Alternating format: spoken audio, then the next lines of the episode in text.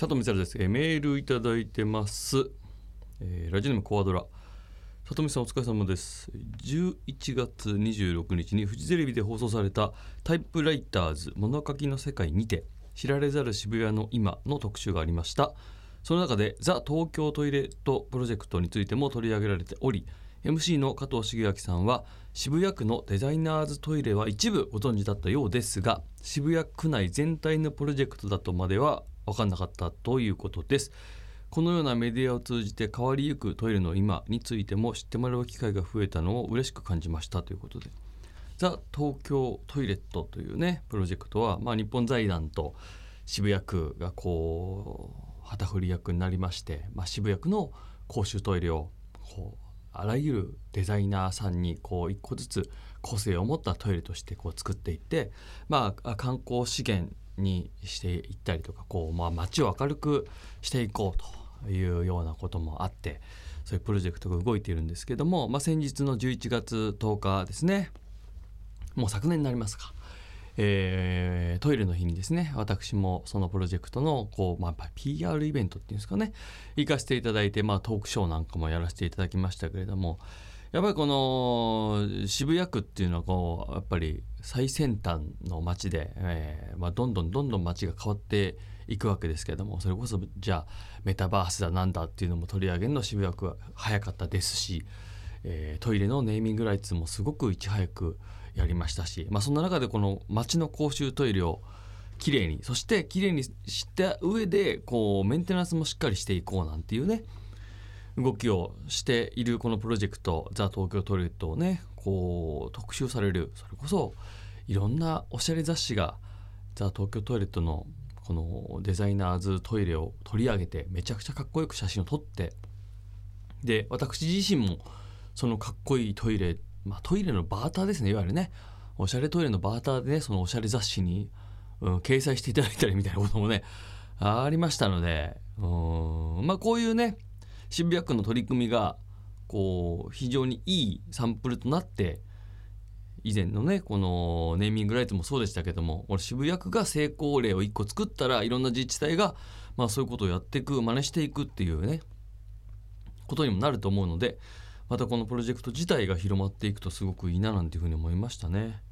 はいということで、えーやってまいりましょう。佐藤光晴休憩室。改めまして佐藤光晴でございます、えー2023年明けましておめでとうございます。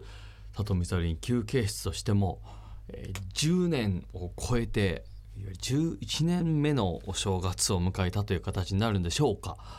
思えば、えー今から10歳引くということは34歳とか33歳みたいな頃に始めたということになりますね。うんまたこの何年まああの以前ねその先月ぐらいのあの収録の時にじゃあ次は20年目指しましょうみたいなことを宮川さんディレクタープロデューサーディレクターの宮川勝さんとアメリティの大和信孝さんと3人で話し合いましたんで一応10年後、えー私がだから54 54 はもう分かんないな。何してるかが50がもう想像つかないわ。5年まで、うん、なんとなくうっすらあのー今やってる仕事まあいろいろね始まったり終わったりするわけですけども今担当してる番組もなんか まだいろいろ言えないことあるけど「まあ、スッキリ終わる」はもう出たよね。うん、で担当してる番組も「時間が変わるだ」あ時間が上がるだ下がるだ」うん、あるから終わる番組もあるでしょ当然。うん、あるけどもここ向こう5年ぐらいだから50歳ぐらいまではなんとなくよ、うん、いろんなことが始まったり終わったりするんだろうな。でこんな感じの仕事していくんだろうなっていう想像はまあその通りにはいかないにですよ。なんとなくこう絵として描けるとかありますけども。10年後はもうさっぱりだな。全部やめてるかもしんないから。これも。タレント業も。全然おかしくないよね。何もかもやめてさなんか FC 町田ゼルビアの広報とかを。いや全然あるんだよな。あのやってくださいって言われたら分かりましたって言っちゃうかもしれないけど言われてないから今。どうですかって話が来てないだけで。うんまあ究極あとはなんか自分からそこの門を叩きに行く可能性もあるわけじゃないですか。あの町田の駅前のねまほろ座っていうライブハウスで、えー金木犀の佐々木亮さんが働いてますけども亮さんと一緒にまほろ座の店長副店長みたいなことをやるとかさなくはないですよ当然。あとはまあなそうだな。町田市議会議員ね。いやなくはないですよ当然。知らないけど。どうなるか分かんないんだから10年後なんて。5年後はないよ多分。うん。見たことを考えるもんだな。だってじゃあ10年後にさじゃあ 10, 10年前に放送作家としてね17本週のレギュラーありますよなんていう未来は想像してなかったわけだから。あまあなんとなく生活はしてってんだろうなとは思ってたけども。うん。そんな中このメールをちょっと読んでいきましょうか。えー、っとですねラジオネームミール。初めてメールくれてんのかな？いつもラジコタイムフリーで聞いてます。ありがとうございます、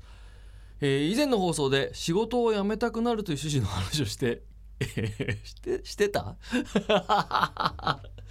してないだろうとは言えないな、うん、してる可能性はあるしやめたくなるかうん。あそうだね。なんていうのかそれ嫌でやめたくなるってよりはなんかもうドンでカットアウトしたくなるみたいなことかな。うん。なんかどうどうだっていいっていうのがあるからね。どなどうだっていいは失礼か。なんて言えばいいんだろうな、うん、執着がないっていう意味ではそうかもしんない。以前の放送で仕事を辞めたくなるという趣旨のお話をしていたので、えー聞いていてメールをいたしました。私も仕事を解雇されないかなという願望はあります。あ解雇されちゃってもいいなってことかなこれは。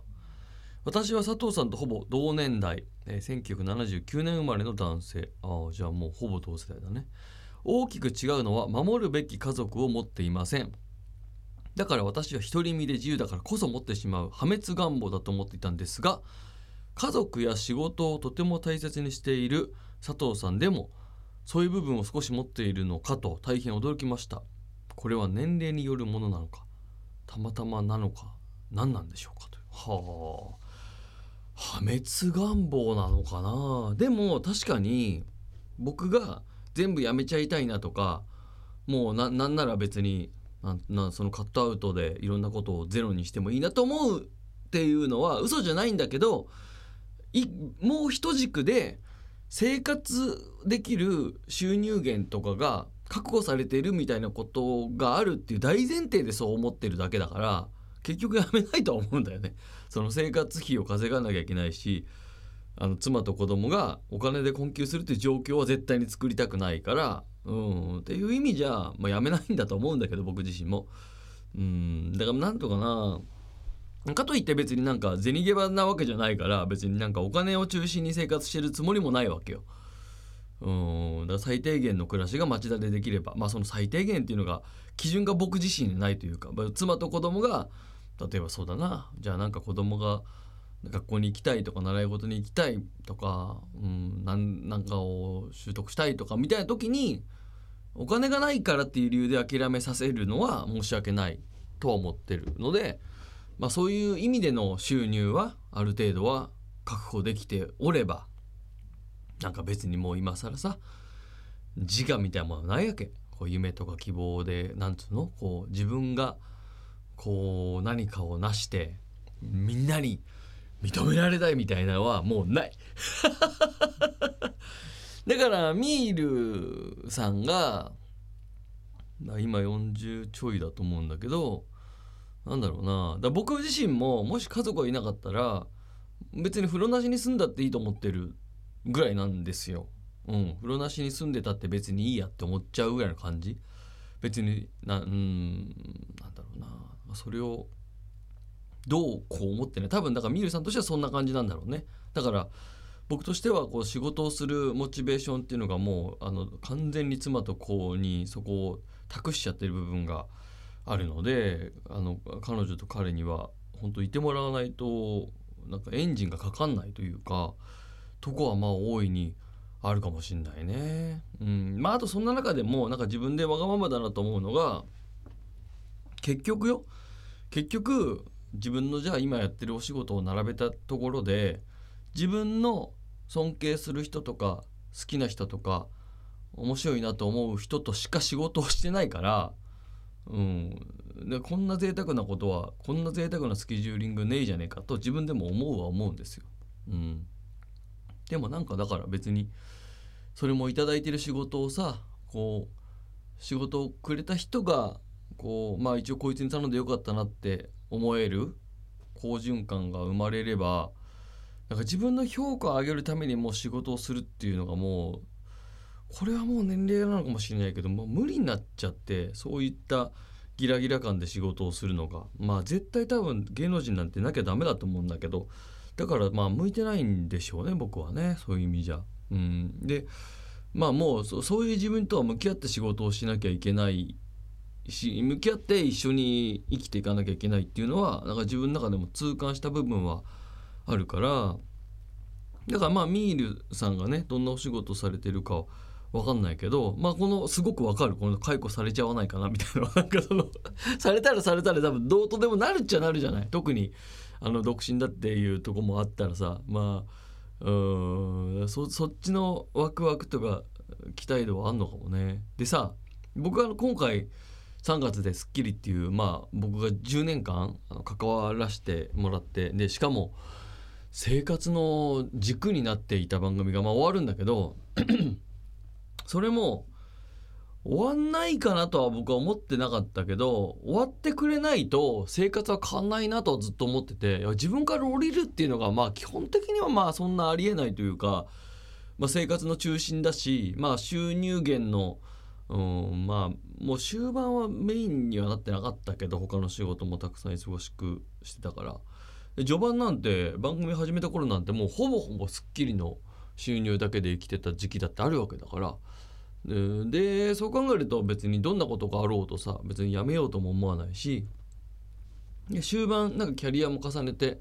いろんなお仕事をさせてもらってこう収入源が僕で言うとねこう軸足がいろんなところにこう置いてある状況になった時に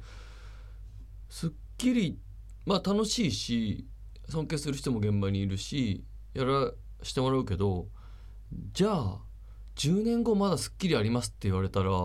もう10年と思ってたかもしれないんだよね。